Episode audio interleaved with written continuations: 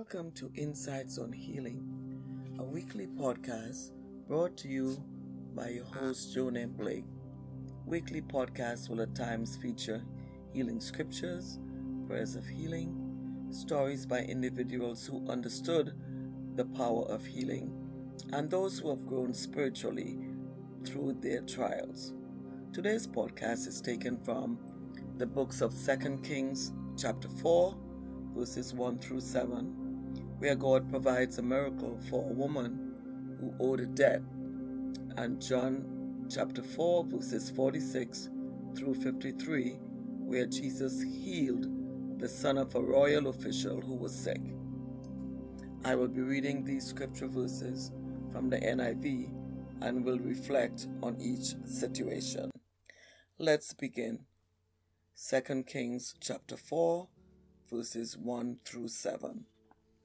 The wife of a man from the company of the prophets cried out to Elisha, Your servant, my husband, is dead, and you know that he revered the Lord. But now his creditor is coming to take my two boys as his slaves. Elisha replied to her, How can I help you? Tell me, what do you have in your house? Your servant has nothing there at all, she said, except a small jar of olive oil. Elijah said, Go around and ask all your neighbors for empty jars. Don't ask for just a few. Then go inside and shut the door behind you and your sons. Pour oil into all the jars, and as each is filled, put it to one side. She left him and shut the door behind her and her sons. They brought the jars to her, and she kept pouring. When all the jars were full, she said to her son, Bring me another one. But he replied, There is not a jar left. Then the oil stopped flowing. She went and told the man of God, and he said, Go, sell the oil and pay your debts. You and your sons can live on what is left. Let's reflect. Here we see and understand the miracles that God can perform when we exercise faith. The woman did not realize she had an asset, which is the oil, that God can expand and she can sell to pay off her debts.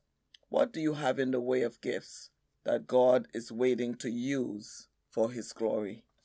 Let's read the second story found in John chapter 4, verses 46 through 53. Once more, he visited Cana in Galilee, where he had turned the water into wine. And there was a certain royal official whose son lay sick at Capernaum. When this man heard that Jesus had arrived in Galilee from Judea, he went to him and begged him to come and heal his son, who was close to death. Unless you people see signs and wonders, Jesus told him, you will never believe. The royal official said, Sir, come down before my child dies. Go, Jesus replied, your son will live. The man took Jesus at his word and departed. While he was still on the way, his servants met him with the news that his boy was living. When he inquired as to the time when his son got better, they said to him, Yesterday at one in the afternoon, the fever left him. Then the father realized that this was the exact time at which Jesus had said to him, Your son will live.